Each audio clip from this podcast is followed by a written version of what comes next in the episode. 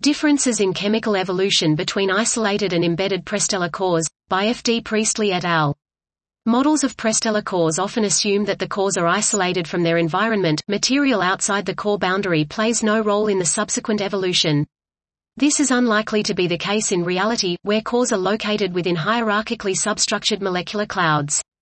We investigate the dynamical and chemical evolution of prestellar cores, modeled as Bonnor-Ebert spheres, and show that the density of the ambient medium has a large impact on the resulting chemical properties of the cores.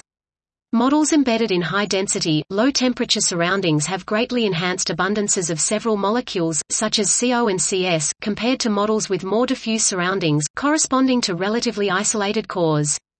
The predicted intensities and profile shapes of molecular lines are also affected.